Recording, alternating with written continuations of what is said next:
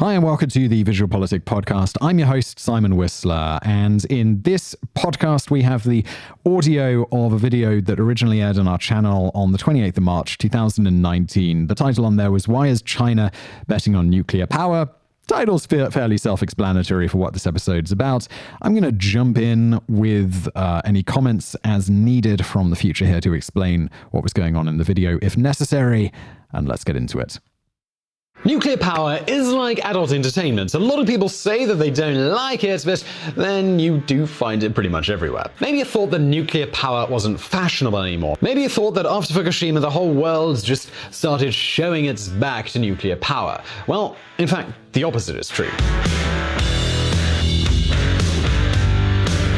In fact, if you're watching this video in America, in the UK, or, well, any European country, the chances are that you're consuming nuclear power at this very moment. And I know what you're going to say. You're going to say, oh, come on, Simon, you're exaggerating. Most countries don't have nuclear power plants, right? I mean, in fact, there are only 30 countries with nuclear reactors. This means that just one out of every 6 or 7 countries has it. But think about it. Many of those countries, they're really small. As you can imagine, Vanuatu doesn't have the same power needs as China. If we're talking about the biggest economies, those with membership in the G20, only 5 of them have no reactors. And of those, Turkey is starting to build their own facilities, and Italy imports 10% of their energy from the nuclear power plants in France. So let's face it, most wealthy countries use nuclear power, and the emerging ones, they're starting to join the club too, especially China. You see, there are 3 indicators for determining whether a country will adopt nuclear power that go hand in hand: economic growth, more power demands, and more pollution. So imagine for a moment Chinese factories demanding more and more energy. Then add to this the heavy migration from villages to cities, and boom, all of a sudden we have thousands of offices, thousands of factories, thousands of malls, and millions of Chinese people turning on their lights at the exact same time. Cities like Beijing, Shanghai, Shenzhen, they make American cities look like small villages in the Alps. So just imagine how much power these cities need. Of course, this explains why China is becoming a green energy Disneyland. They can't stop building solar panels, wind turbines, and hydroelectric plants. Year after year, China is leading investments in renewable energy sources. And you would think that after Fukushima, they're no longer interested in nuclear, but you'd be absolutely wrong.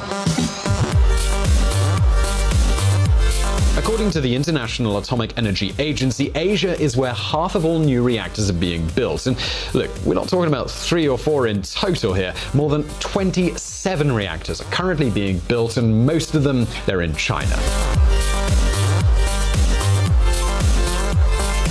And I know what you're thinking. Well, China's a dictatorship, right? So the only reason they're building that many reactors is because they don't need to listen to their people. They can do whatever they want. Again, you'd be wrong. Asian citizens, they're largely in support of nuclear power. Look at Taiwan as an example. It's a democratic country. And here they made a referendum about whether they should close nuclear reactors, and the citizens, they said no. Even in Japan, the land of Fukushima, we're seeing news like this. From Reuters. Japan court rejects lawsuit against construction of nuclear power plant. So the question is, why? What happened with nuclear power that makes the Asians, and particularly the Chinese, so excited? What are the main companies involved in this, and is it a good or is it a bad idea? Well, today we're going to answer all of these questions, but before we do, let's take a look back at the history. The Sleeping Dragon. Do you remember the dragon Smaug from The Hobbit sleeping on top of that mountain of gold? Well, in Mao Zedong's China, Mao was that sleeping dragon. But instead of sleeping on wealth and treasure, he was sleeping on rice. China, it was poor and agricultural, and this is how it remained for decades. During those times, China was too poor to buy the insanely pricey technology needed for nuclear plants. At the beginning of the 1990s, China had no reactors whatsoever. In 1990, the power mix in this country was 20% hydroelectric and 80% fossil fuels, mainly being coal. But then 2017 rolls around and things changed. Of course, China still relies on coal, but not as much. Why? Well, look, coal produces the most pollution of any energy source, and this explains why Beijing is so famous for its smog and why people have to wear masks there. And don't get me wrong, this pollution won't change in the near future, especially with news like this. From the BBC. China coal power building boom sparks climate warning. Think about it. The only natural resource China has is coal, so they can't just stop using it like that. But there is a problem. Coal and hydroelectric produced enough power during Mao's time, but in just 20 years, energy consumption in China has multiplied by 10. So essentially, they need other sources of energy, and they need them badly. And this is why, in just 27 years, China has built 40 brand new reactors. That's already more than Russia has. So we could say that the sleeping dragon is now wide awake. But okay, we said that China is investing a lot in green energy too, so, well, why do they still need nuclear? Well, let's have a look.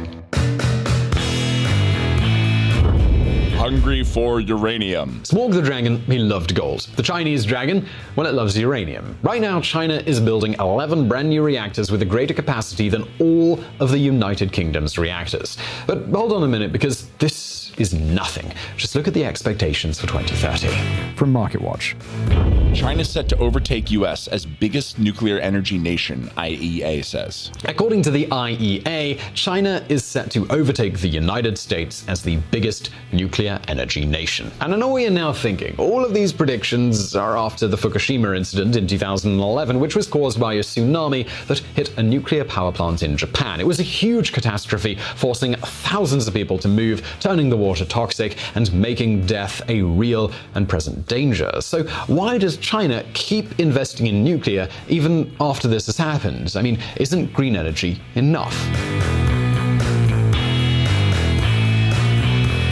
Well, here's the important thing. The key point when we're talking about energy is that hardly any of it can be stored. Maybe in the future, lithium batteries will improve, but currently, it's very expensive to store electricity on a large scale. And this is the main problem with green energy. Solar panels are good, but what happens at night? Wind turbines are great, but what do we do when there's no wind? And you gotta add to this what we said before. So far, China relies too much on coal because they don't have to import it. But all of this, it causes a lot of pollution. So, well, what are the alternatives? Well, you might think, well, how about gas? And right now, China imports 40% of the gas they use. And this creates a lot of political problems. We have a whole series of videos covering the gas wars. Besides, gas in Asia is very expensive because of things like this. From Reuters.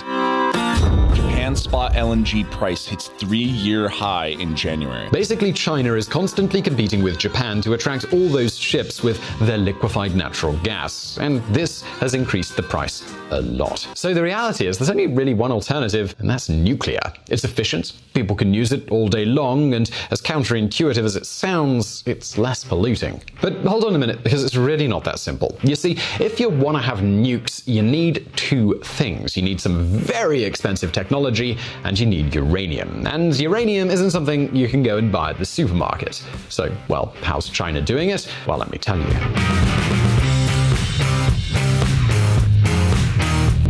Made in China. China is famous for copying products from the West. So, yes, you can imagine what we're going to say right now. Where did China import its nuclear technology from? Well, of course, you learn from the best. In the beginning, they started working with the French nuclear behemoth Framatome, which you might know by their old name, Areva. China also made deals with American Westinghouse and the Russian Rosatom. Well, but this was during the 1990s. So, what happened during the 2000s? Well, China went to all of these companies and said essentially, well, okay guys, from now on, next to any of your engineers, there's got to be a Chinese engineer. This is how China gained all of the technological secrets from the best nuclear companies. And I can tell what you're thinking, you're absolutely right. Nobody apparently negotiates better than the Chinese. So after 10 years, the third generation of Chinese manufactured nuclear reactors, they're already here. From Bloomberg. China's set to fire up world's first AP-1000 nuclear reactor. Yep, now China can build its own reactors without the help of foreign companies. And even if the American Westinghouse wanted to expand their presence in the Chinese market, they would have a really hard time because of news like this. From Bloomberg. Westinghouse could be hurt by new US curbs on nuclear exports. But still, there is one thing you cannot copy, and that's uranium. Nuclear power plants, they need uranium as fuel, and China does not naturally have this resource, so they've got to import it.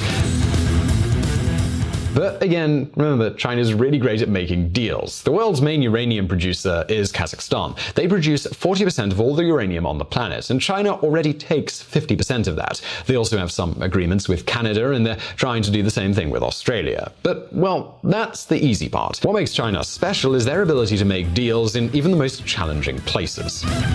From CNBCAfrica.com.